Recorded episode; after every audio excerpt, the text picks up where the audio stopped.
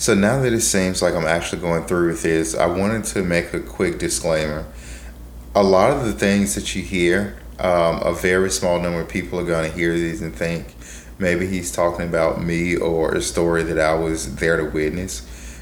The probability of that being true is very likely because these conversations are going to be very candid and honest.